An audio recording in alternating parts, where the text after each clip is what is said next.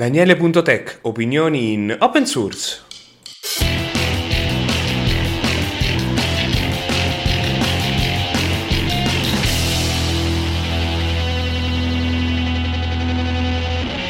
Buon salve a tutti per il 37 episodio che come promesso è un giorno di ritardo, spero dalla prossima settimana di riprendere a farli il martedì. Comunque non perdiamo tempo perché questa settimana ho meno notizie, non so come, forse la ripartenza col lavoro ha creato questo effetto boom di meno cose, però abbiamo compensato con la puntata precedente che è stata più lunga delle solite. Comunque non perdiamo tempo, eh, c'è chi ha realizzato un grafico e un'analisi riguardo il mondo Debian nei pacchetti che sono stati aggiornati molti pacchetti dai repository originali, Git, quindi ci dovrebbero essere a breve per chi utilizza SID come me degli aggiornamenti un po' ovunque, il che non dispiace per niente. Ma una cosa invece che non è stata interessante da leggere è qualcuno che ha realizzato tramite Bash e dei tool Python da linea di comando perché non esistono delle implementazioni apposite, un lettore di Green Pass, quello europeo quindi anche il nostro, sfruttando solamente strumenti Linux. E quindi è anche possibile vedere un po' come è strutturato il Green Pass. Non è altro che un JSON compresso sfruttando Base 45 e poi strutturato in formato binario da quello che ho capito e spalmato su un QR code direttamente. E quindi tramite strumenti da linea di comando si può leggere, anzi mi dimenticavo che il Green Pass è anche cifrato, ecco qual era il binario, è cifrato tramite GPG, ovvero ogni paese ha la sua chiave GPG per cui, che permette la, decom- la, lettura del file criptato. Questo serve a dare diciamo, un po' di qualifica al contenuto, potremmo dire. Comunque c'è tutto l'articolo che spiega passo passo gli script finali per la sua analisi. Ovviamente qui si tratta di dargli il file, quindi se qualcuno vuole dovrebbe fare la lettura da webcam o da telefono, per dire. Comunque. È interessante leggere questo studio perché permette di capire anche un po' questo documento che dovrebbe cambiare un po' il modo con cui noi vivremo nei prossimi mesi.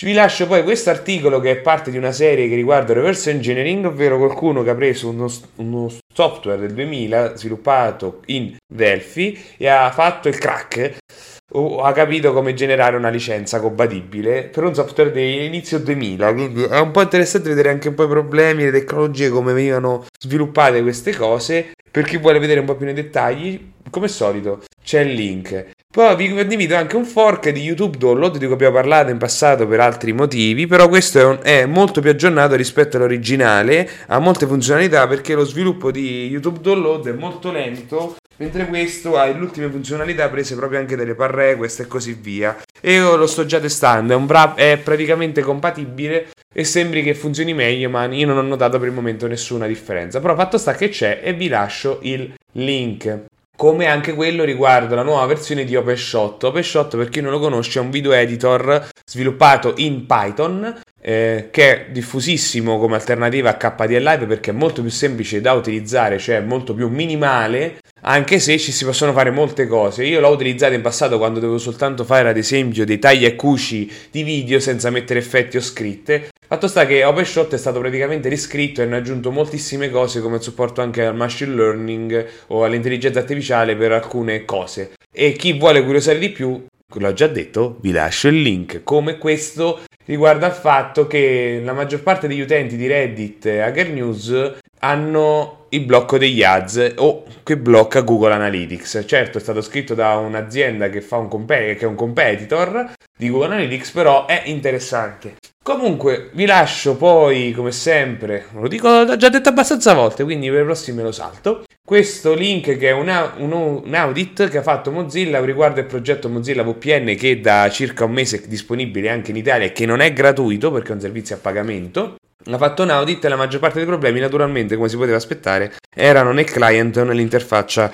web, perché dopo tutto Mozilla VPN non è altro che il rebrand di Meet Brand, credo che si chiami, di un altro servizio. Poi c'è questa lunga discussione che onestamente io ve la metto lì perché non ho voluto approfondire perché onestamente ho di meglio da fare, riguardo un fork di Firefox che è stato a sua volta forcato nuovamente per raggiungere la compatibilità a Windows XP perché questo primo fork non ce l'aveva più. Ci sono stati problemi a livello di licenze in un modo o nell'altro è stato costretto lo sviluppatore a cancellare tutto il codice. Poi quest'altra notizia invece interessante, praticamente Google ha realizzato un nuovo modello di machine learning, quindi tutto un software nuovo che permette di ricostruire le immagini che sono state eh, ridimensionate, riportarle a qualità molto alte senza nessun problema e lo fa con foto. Ci sono proprio gli esempi di come era all'inizio e com'è con il processo e praticamente sembra di vedere proprio una persona che effettivamente c'era. Poi c'è questa discussione riguardo l'azienda Docker, perché chi conosce Docker in realtà è sviluppato da un'azienda, come anche tutto il sistema per scaricare le immagini, eccetera. Beh, praticamente hanno cambiato che adesso sarà necessario per le aziende con oltre 250 dipendenti o più di, 200,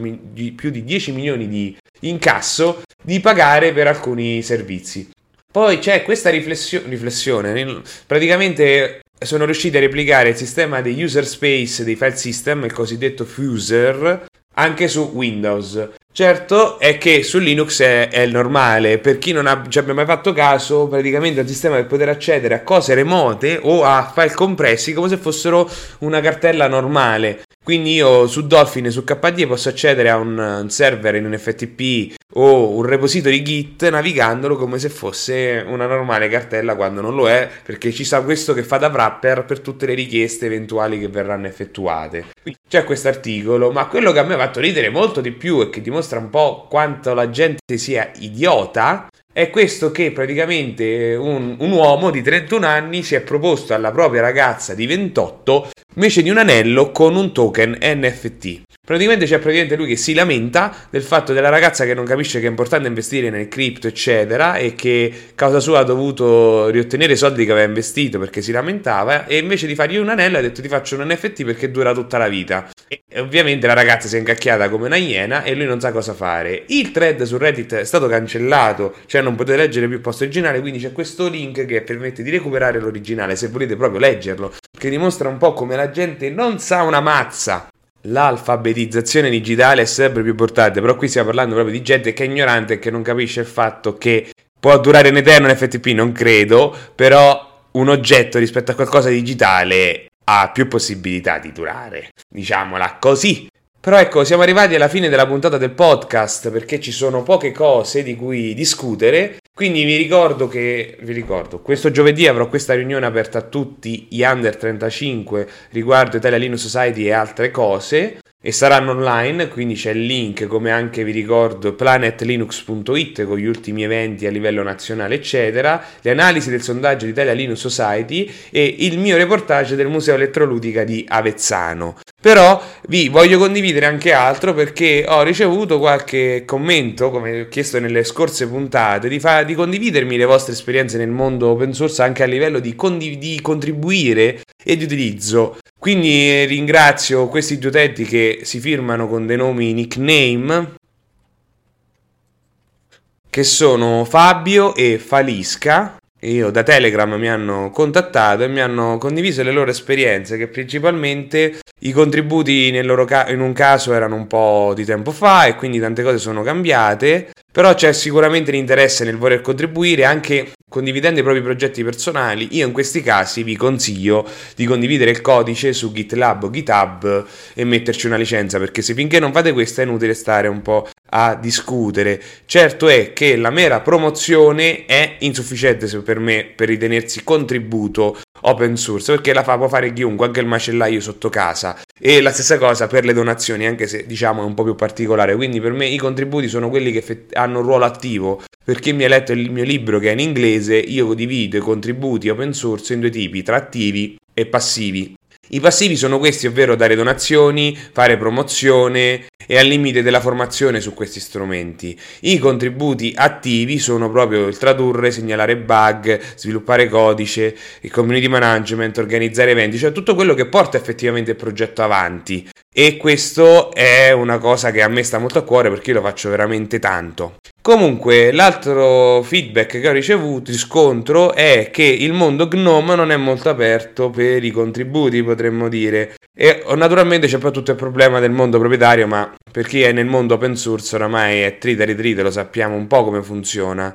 Quindi diciamo che non tutti i progetti sono uguali naturalmente, che negli anni le regole, i sistemi, le funzionalità, i processi e tutto sono cambiati, resi più semplici. Io nei miei quasi dieci anni di contributi ne ho viste tante. Certo è che bisogna attivarsi, quindi continuate a condividermi le vostre esperienze e io continuerò a ripeterle, potremmo dire, e di estenderle. Certo è che probabilmente la prossima settimana avrò anche il resoconto di questa riunione di domani e anche perché adesso poi col lavoro tutto ripartirà, si sperano anche gli eventi perché si stanno già delineando un po' per il Linux Day perché la call for paper, quella di quello nazionale online, scade questo venerdì. Io mi sto attivando per organizzarlo fisicamente nella mia città qui a Rieti, quindi vedremo tutto come si evolverà anche da questo punto di vista. Naturalmente vi invito a verificare tramite il sito linuxday.it quando ci saranno quelli dal vivo se possibile e anche per quelli online. Quindi n- non dimenticatevi di contattarmi anche per lasciarmi i vostri riscontri. Sapete dove trovarmi, ovvero Twitter, Mastodon, Telegram e Facebook, anche se l'ultimo ve lo sconsiglio. Non per i motivi che pensate voi, ma perché lo, i messaggi dei non amici non li noto. Quindi su questi tre strumenti sicuramente sono anche su Matrix per chi vuole. Mi potete trovare e suggerirmi qualunque cosa. Spero di riprendere adesso pure con il lavoro un modo più regolare di raccogliere meglio i link perché diciamo che io non faccio altro durante la settimana che se leggo qualche notizia tramite Twitter, Reddit o mie feed lo metto in un file testuale, semplicissimo che poi copio e incollo sulla descrizione della puntata. Ho già scritto a Spreaker perché pare che su Spotify questo elenco viene spiattellato, quindi proprio brutto per l'assistenza perché su Spreaker è tutto a posto, su Spotify no. Quindi è qualche problema da qualche parte. Io non so quanta gente ascolti il podcast tra i vari servizi. Vedendo le statistiche, io stimo ad oggi che arriviamo a quasi 200 ascoltatori, quindi io vi ringrazio assolutamente. Non dimenticate di farvi vivi e di scambiarmi anche le vostre esperienze ed idee, perché io vorrei riprendere anche proprio a parlarvi di cose proprio come fare un proprio log, tutte queste cose qui, però dipende da voi. Certo è che se si riprenderà con il lavoro e un domani anche con il viaggiare, fare puntate da 20 minuti potrebbe cominciare a diventare un problema. Quindi forse non avrò tempo per divagare, farò solo raccolta notizie come ho fatto fino adesso. Detto questo, io vi saluto con questa brevissima puntata e ci vediamo alla prossima settimana. Ciao!